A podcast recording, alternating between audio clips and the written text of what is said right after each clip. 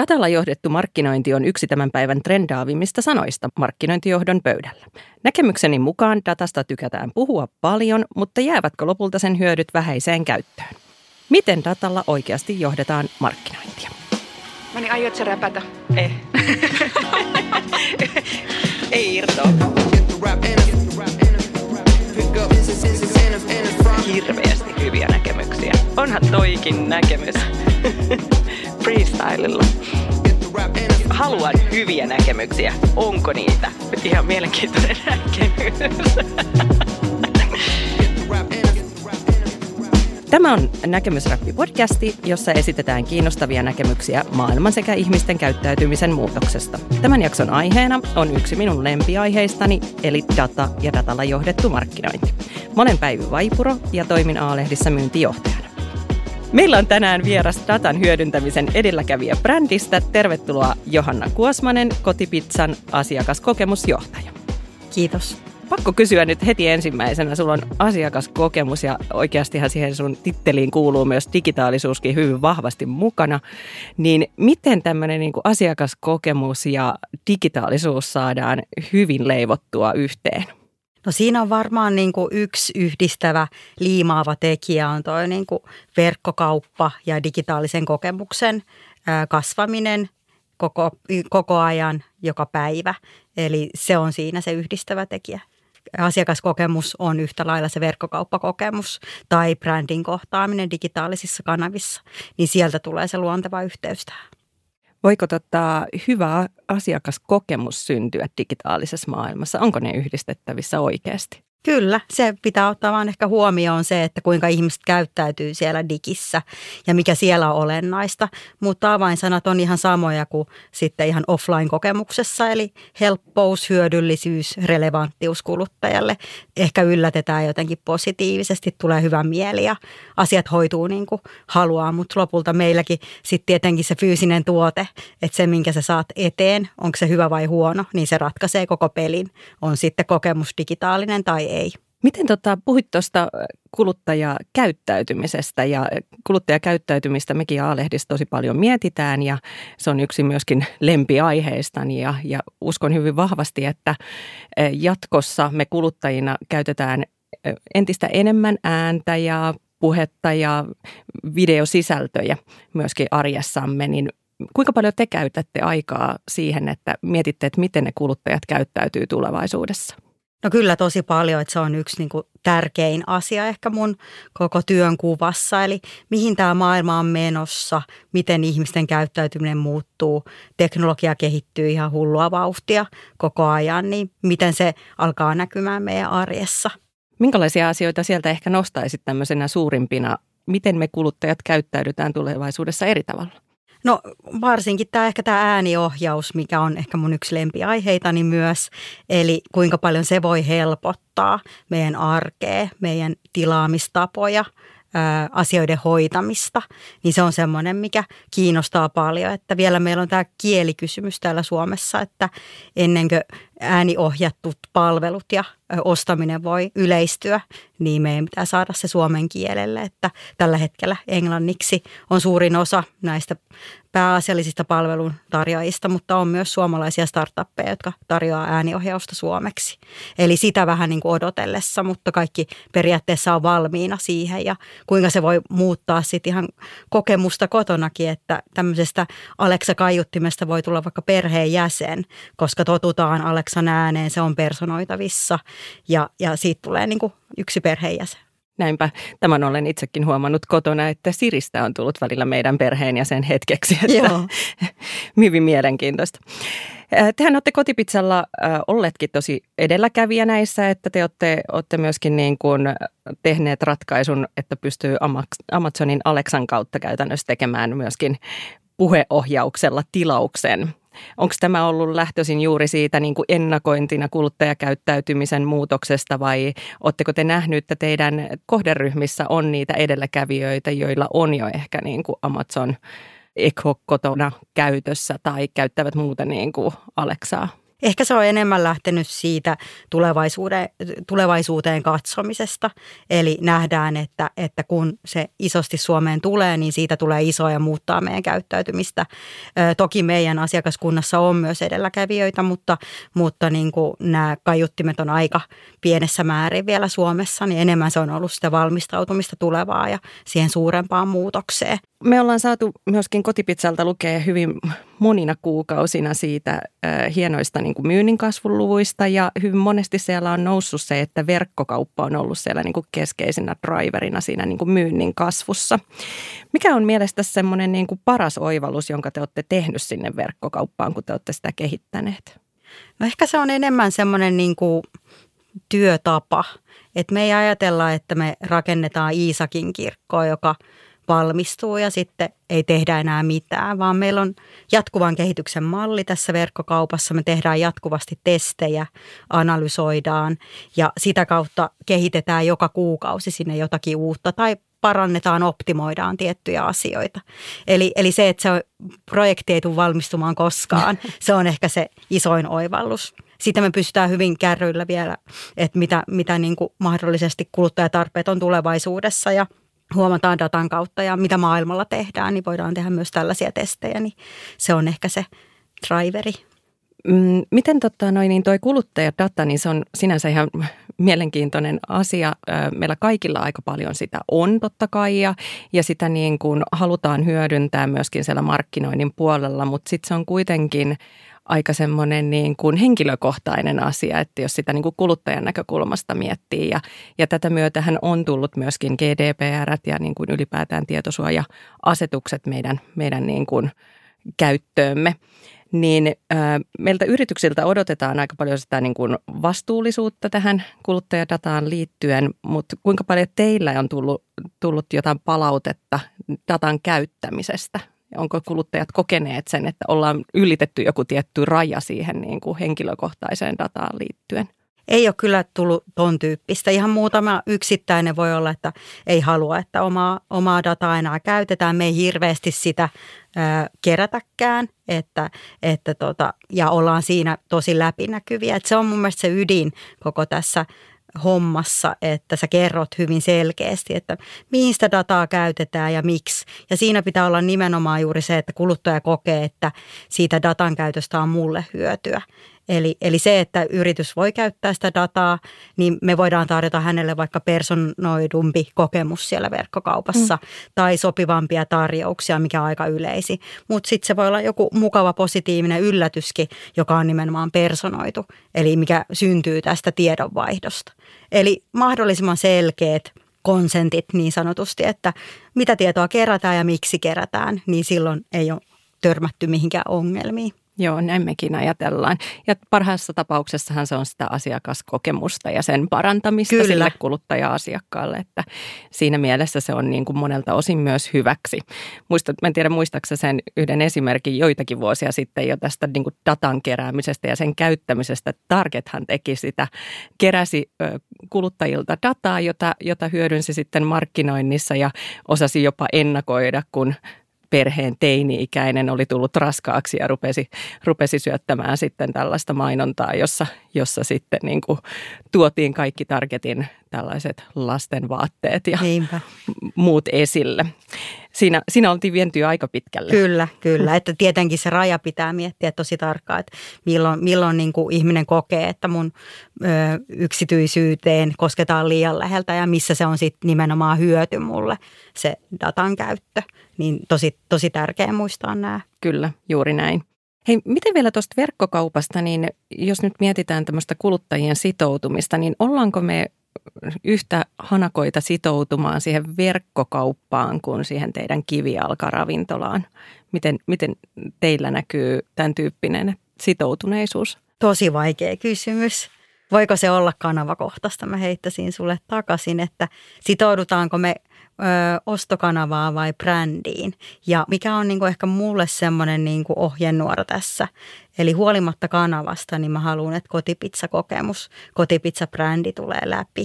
Ja se ei saisi vaihdella sen mukaan, mikä kanava on kyseessä. Mutta sitten toisaalta niissä niin kivijalkaravintoloissa, niin teillä on ne tietyt ihmiset siellä jokaisessa ravintolassa ja tiedän, mä oon Iisalmesta kotoisin, niin siellä niin kuin varmasti tiedetään se, että sitä kotipizzaa pyörittää tämä henkilö ja ne ihmiset on se myöskin olennainen osa sitä kokemusta käydä Kyllä. siellä ravintolassa, mutta onko se sama asia sitten, kun tilataan sieltä verkkokaupan puolelta ja sitten se tuodaan kotiin, niin mielletäänkö me samalla tavalla kuluttajana se? Ehkä ne tilanteet voi olla vähän erilaisia, että kun tilaa verkkokaupasta, niin sulla on joku ter- äh, selkeä tarve tai konteksti. Silloin sä et ehkä kaipaakaan niin sitä ihmisläheisyyttä. Toki sitä voidaan lisätä, jos data näyttää, että semmoinen toimii meidän verkkokaupassa erilaisilla elementeillä, mutta se voi olla niin kuin yksi, yksi asia, mikä on tärkeä.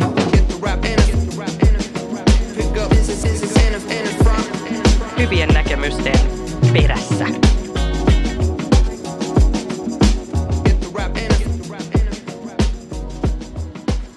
Tehän olette pitkään tehneet myös systemaattisesti datalla johdettua markkinointia. Niin miten te olette saaneet rakennettua siihen toimivan mallin? Mikä on niin kuin, mikä, tämä on ehkä vinkki nyt niin kuin monelle yritykselle, että mä aloitan vähän pidemmän kautta, joudun varmaan kohta kysymään uudestaan, että mikä olikaan meidän aihe, mutta, mutta se, että, että dataahan on niin monenlaista. Ja sitä kaikkea pitää katsoa ristiin. Ja sitten olisi hyvä, että yrityksessä on joku semmoinen henkilö, joka pystyy niin kuin aika nopeastikin katsomaan niin kuin tiettyihin kysymyksiin, liiketoiminnan ongelmiin, sen ydinkysymyksen, mihin tarvitaan vastausta ja pitäisi kannata useampi eri datalähde ja tuoda se tietty insightti pöytään.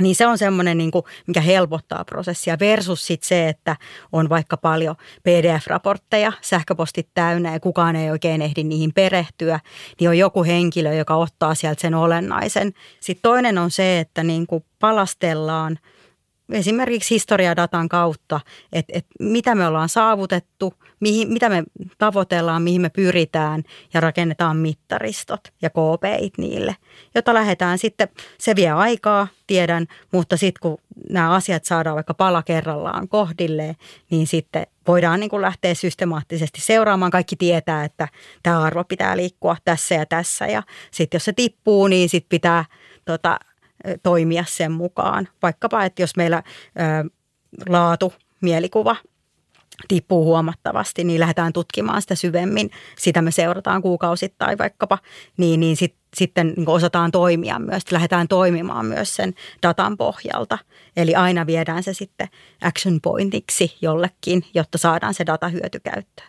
Eli, eli tämän tyyppisiä ajatuksia puhuit noista niin kuin mittareista, niin mitä kaikkea mittareita teillä tällä hetkellä on, mitä te seuraatte, niin kuin, mitä sinä seuraat joka päivä? No verkkokaupan kaikki tietenkin bisnesmittarit, sitten mikä meille on tosi tärkeä mittari, niin kivijalassa kuin verkkokaupassa, niin asiointifrekvenssin kehittyminen eri segmenteissä. Se on semmoinen tosi tärkeä asia. Sitten on ihan brändiin liittyviä mittareita, iso liuta, eli mitä me halutaan olla, mitä me ollaan, niin pystytäänkö me kommunikoimaan niitä asioita – liittyen vastuullisuuteen. Me ei ikinä puhuta vastuullisuudesta sanana, mutta, mutta toki se sitten meidän niin mittaristossa on sanana vastuullisuus, laatu, herkullisuus, ää, ystävällinen palvelu, ihan tämmöisiä perinteisiäkin niin asiakaspalveluja ja kokemukseen liittyviä mittareita. Sitten ihan markkinoinnin myynnin mallinnus, eri mediamiksien tota, optimointi, niin siitäkin meillä on nykyään tai, tai tässä ihan lähitulevaisuudessa, niin saadaan ihan, ihan niin kuin joka päivä sekattua sitä, että kampanjakohtaisesti voidaan suunnitella, että mistä se paras markkinoinnin myyn, myynnin vaikutus tulee. Onko se sitten yksittäinen media tai tietynlainen toimintatapa, pidempiaikainen kampanjatyyppinen kuulostaa oikein hyvältä. Itse, itse törmää eh, liian usein ehkä siihen, että, että tämmöisissä digitaalisissa kampanjoissa seurataan vain klikkejä tai kävijämääriä, vaikka, vaikka todellisuudessa halutaan kuitenkin kasvattaa myyntiä tai seurata jotain muita, muita niin kuin mittareita. Niin miten sä itse, seuraatko klikkejä? No mä pidän, kyllä mä niitä katon tietenkin myönnän sen, mutta, mutta sitten ne on vaan osa, osa sitä kokonaisuutta. Et enemmän mä sit monesti lasken erilaisia suhteita, että, että miten joku asia vaikuttaa johonkin ja sitten käytän sit, sitä tietoa hyödyksi. Että mä en niin kuin esimerkiksi raportoi kellekään klikkejä, mistään asioista, vaan enemmän sitten se jalostuu se ajatus ja liittyy enemmän sitten liiketoimintaan. Miten tota, toi teidän datamallinnus ja, ja tämän tyyppinen niin kuin datalla johdettu markkinointi, niin sehän kuitenkin peilautuu dataan, joka käsittelee niin kuin menneitä aikoja. Mm. Niin miten paljon siellä pitää ottaa huomioon myös sitä, että kuluttajakäyttäytyminen ei ole koskaan ihan täysin mallinnettavasta, että, että näin me aina toimimme. Kyllä, eli tässä tulee tärkeäksi seurata myös ihan niin kuin, mitä, mitä niin kuin lähitulevaisuudessa tapahtuu. Yksi sellainen niin kuin makroilmiö voisi olla vaikka nyt meille relevantti, niin seurata mitä tapahtuu taloudessa, Euroopan taloudessa. Eli tuleeko se vaikuttamaan siihen, että, että kuluttajat laittaa rahapussin nyörit tiukemmalle ja kuinka se tulee sitten vaikuttamaan meidän, meidän liiketoimintaan. Se on, se on esimerkiksi yksi näkökulma. Ja sitten mitä mä taas niin itse – odotan innolla ja jonkin verran käytetäänkin, niin on koneoppiminen ja sitten tekoäly. Eli tekoälyn kautta varsinkin, mitä enemmän se kehittyy, niin voidaan ennustaa enemmän sitä tulevaa. Eli, eli koneoppiminen perustuu siihen historiadataan, mutta, mutta tekoäly sitten pyrkii toimimaan vähän niin kuin meidän aivot, ainakin tietyissä asioissa, mm. niin, niin se voi sitten näyttää meille jo tulevia muutoksia. Totta. Erittäin hyvä pointti. Hei, miten toi data, niin ohjaako se myöskin teidän niin kuin ihan pitsojen raaka-aineita tai niin kuin minkälaisia tuotteita teillä on siellä kotipitsoissa myynnissä? No meillä on ollut niin kuin aika vahva traditio tuotekehityksessä ää, toimia ilman dataa, ja se on tällä ihan suora. Että siellä on paljon niin kuin osaamista sitten niin kuin keittiöalalta, ravintola-alalta, pizza-alalta, jossa, jossa joku tietty raaka-aine ja raaka-ainekombot voi olla se määrittävä tekijä. Mutta, mutta on tehty paljon myös niin kuin palautteen pohjalta. Ja itse asiassa nyt meillä tulee, jos mä oikein puhun puhtaasta datapizzasta, niin on tulossa, tulossa tota, ei uusia raaka-aineita, mutta, mutta tuohon joulukuulle niin pizza-yhdistelmä, joka pohjautuu siihen, että minkälaisia perfetta, eli perfetta on kotipizzan fantasiapizza, niin minkälaisia täyteyhdistelmiä siellä on ollut, niin nostetaan sitten esille semmoinen, semmoinen suosittu yhdistelmä. Wow, kuulostaa hienolta. Tähän tuli vielä yksi huomio mieleen, että, että pizza on siinä mielessä hauska tuote, että lähes meillä kaikilla on se oma yhdistelmä, mistä me tykätään. Mm. Eli meidän suosituin pizza vaikka verkkokaupassa on se perfetta. Niitä on kymmeniä tuhansia komboja, mitä tänä vuonna on tehty erilaisia pizzayhdistelmiä. Niin se on, se on monesti se, että mulla on tietyt täytteet, mitkä mä haluan.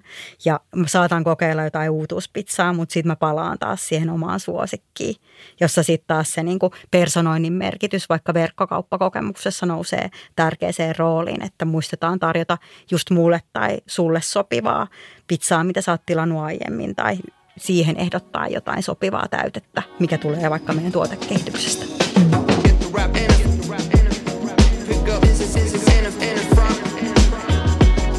näkemystä? Onhan tuossa näkemystä.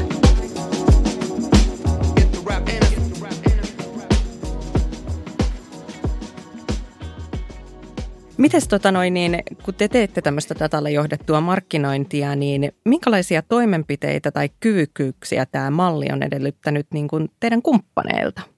No nimenomaan se on mun mielestä asenne ja arvokysymys, että nimenomaan arvotetaan se data.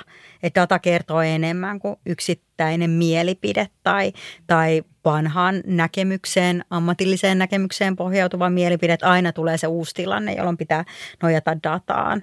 Ja se oikeastaan niin kuin kaikki pitää perustella datan kautta, miksi, miksi jotakin tehdään tai testataan. Niin se on ehkä semmoinen niin kuin perus, perus niin kuin ajatus siinä taustalla, mitä, mitä odotamme. Mutta sitten myös ehkä, ehkä halutaan enemmän ja enemmän sitä, että, että se, jos puhutaan vaikka kampanjasta tai tietystä mediasta, niin ne tietyt datat on heti saatavilla e, ja ja ei, ei vanhanaikaisissa raporttimuodoissa, vaan suoraan vaikka jonkun softan kautta pystyy sitten itsekin tarkastelemaan, että mitä, miten joku, joku media on vaikuttanut vaikkapa kampanjaa ja sen tehokkuuteen.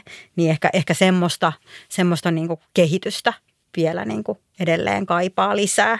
Erittäin hyvä pointti ja mä tosi usein puhunkin monelle asiakkaalle siitä niin kuin reagointikyvykkyydestä, että liian usein päädytään vielä siihen, että lähtee niin kuin kampanja tänään ja sitten se on livenä X määrää aikaa ja, ja sitten sen jälkeen katsotaan tuloksia, kun kampanja on päättynyt, että miten se kampanja meni. Hmm. Ja, ja meillä olisi kaikki mahdollisuudet kuitenkin tänä päivänä olla niin kuin tulosten iholla hyvin vahvasti ja reagoida siinä kampanjan aikanakin niihin, että mihin suuntaan meidän niin kuin tulokset on menossa ja jos ne on menossa väärään suuntaan, niin pitäisi tehdä korjausliikkeitä ja muuttaa. Mutta toimiiko tämä teillä nyt siis oikeasti, että ette pystytte muuttamaan niitä kampanjan aikaisia toimenpiteitä siihen suuntaan, että päästään niihin tavoitteisiin? Kyllä meillä on niin kuin, annettu vapaat kädet kumppaneille nimenomaan optimoida kampanjan aikana, koska liiketoiminnan tavoite kampanjan takana on kaikilla tiedossa. Et se, että me ehdittäisiin reagoimaan sitten aina, aina niin kuin just kampanjan aikana itse, niin, niin se on resurssikysymys ehkä mihin ei aina aika riitä, mutta sitten, sitten just kumppaneille on selvä – se asia, että, että sitä optimointia pitää tehdä kampanjan aikana. Ja toki sitten ideaalitilanne olisi, että jos vaikkapa, jos puhutaan digimainonnasta, niin useampi eri luovaa aina per kampanja ja voitaisiin sitten testata siinä niin kuin kampanjan aikana, mutta sitten monesti aika ja resurssit tulee vastaan, että ei ole mahdollisuus tehdä niin montaa variaatioa. Ja, ja sitten vielä kun mennään eteenpäin toivetilaan, mikä pitäisi olla ehkä nytkin jo, niin kohdennetut mainonnat, personoidummat mainonnat, joka pitää näkyä myös luovassa, niin, niin, niin se on ehkä semmoinen kanssa, että et, et enää ei riitä se yksi, kaksi leiskaa bannerista, mm. vaan niin kuin sitä pitää miettiä paljon tarkemmin.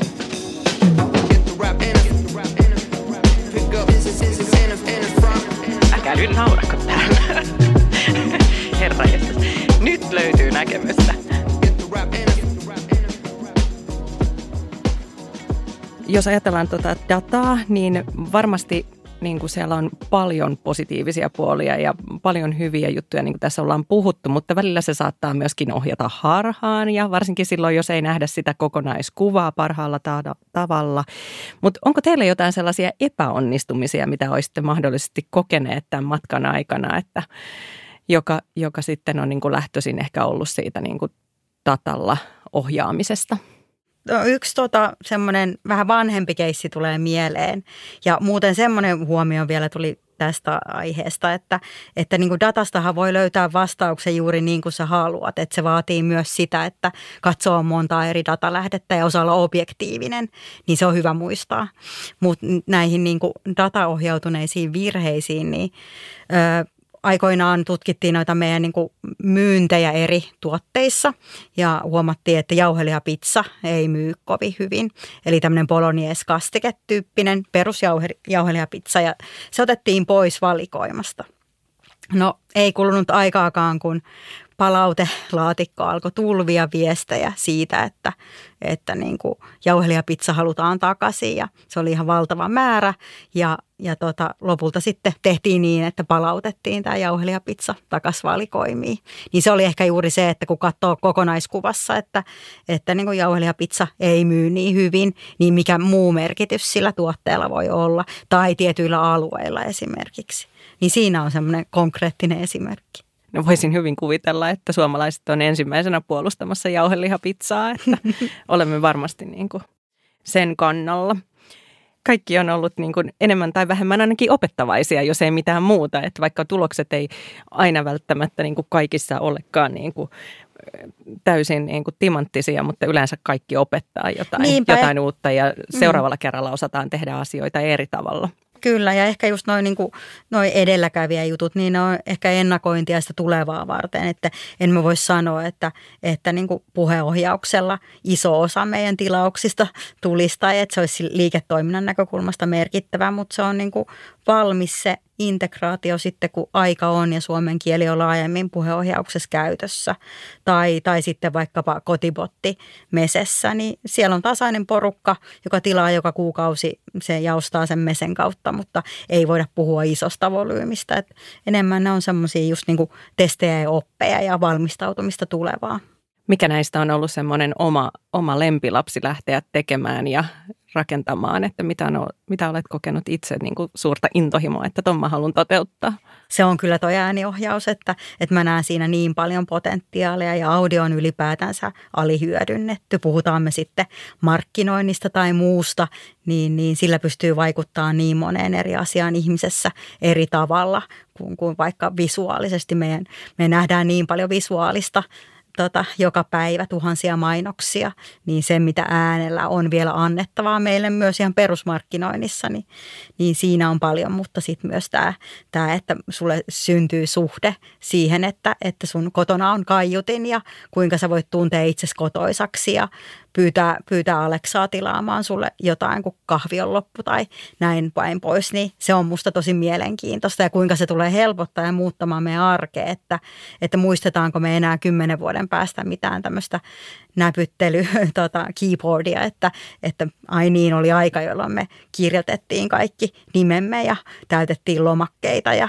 verkossa ja näin päin pois olen ihan sama, samaa mieltä monelta osinnoista ja se on ihan niin kuin mielenkiintoista sinänsä, että, että siinä vaiheessa kun meillä on kotona ne kaiuttimet ja me teemme äänitilauksella asioita kotimme toimitettavaksi, niin se vaatii myöskin brändeiltä tosi paljon. Mm. Että et kyllä sen täytyy niin kuin samassa hengenvetoa, teidän täytyy vahvistaa sitä kotipizza-brändiä ja luoda se tietynlainen asiakaspalvelukokemus sinne ja muuta, koska jos me vaan tilataan, että toimitaan, haluan tilata pizzaa ilman, että me kerrotaan, että mitä pizzaa, niin sieltä, sieltä voi tarjota jotain muita lähipizzerioita. Kyllä, ja nimenomaan mä haluan, että, että joskus kun sen aika on, niin kotipizzan se brändi tulee myös sit sieltä kaiuttimesta läpi tuttuna mukavana, turvallisena, hauskana.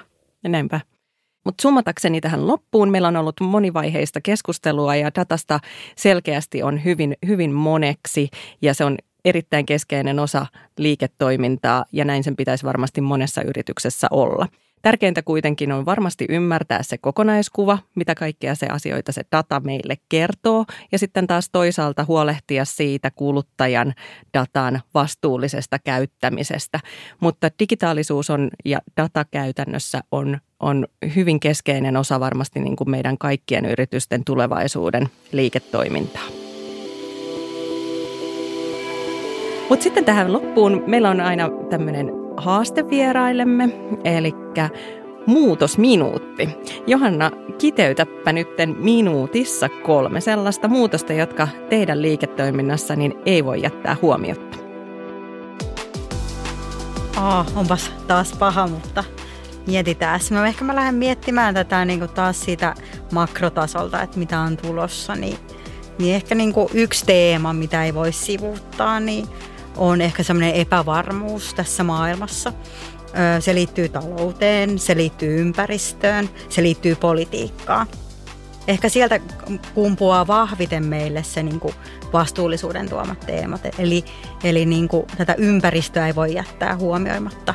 Tässä nyt ehkä nimenomaan vastuullisuudessa keskityn siihen ympäristön näkökulmaan. Eli se, se niin kuin näkyy ja tulee näkyä meillä raaka-aineissa, ää, No raaka-aineet on ehkä se suurin asia, mutta nimenomaan siinä, että kuluttajat myös vaatii enemmän, niin kuin mikä on alkuperä, missä tämä on tuotettu, mikä tämän tuotteen tai raaka-aineen hiilijalanjälki on ja niin edespäin. Niin se on yksi semmoinen aika iso, mä oon tämmöinen niin vanha sosiologi, joka rakastaa globalisaatioaihetta, niin mä menen aina tämmöisiin suuriin syviin vesiin, mutta, mutta se on yksi, yksi teema.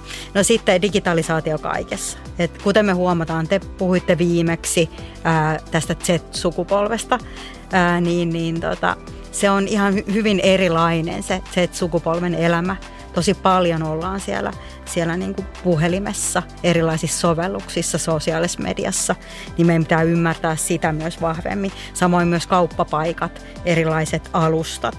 Meidän, meidän niin kuin tekeminen on koko ajan enemmän ja enemmän siellä digissä teknologian kehitys siinä rinnalla ihan huimaa vauhtia, niin sieltä tulee koko ajan sellaista syötettä, mitä, mitä ei voi jättää huomioimatta. Ja sitten se, että me ollaan nykyään kaikki me kuluttajina hyvin niin kuin hektisiä, haluamme kaiken nyt individualisteja, meillä on oma tyyli, meillä on omat heimot, me tykätään tietyistä asioista, niin meidän pitää olla jatkuvasti siinä kuluttajan iholla. Eli kuluttajan tarpeet muuttuu koko ajan ja meidän pitää tota, olla siinä mukana. Ja miten se pizzabisneksessä näkyy ainakin heti, niin, niin helppous ja vaivattomuus on ihan täysin keskiössä. Pizzan tilaamisen ja syömisen ja nauttimisen pitää olla helppoa ja vaivatonta nykyajan kiireisessä elämässä. Hei, mahtavat kiteytykset loppuun. Meni kyllä vähän pidempään kuin minuutti, mutta oh, suotatko. Hei, suuret kiitokset Johanna Kiitos, että olit täällä keskustelemassa kanssani ja kiitos teille kaikille kuuntelijoille, että kuuntelit näkemysräppiä.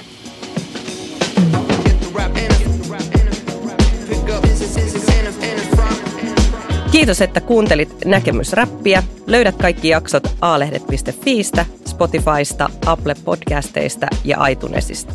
Jatketaan pian keskusteluita.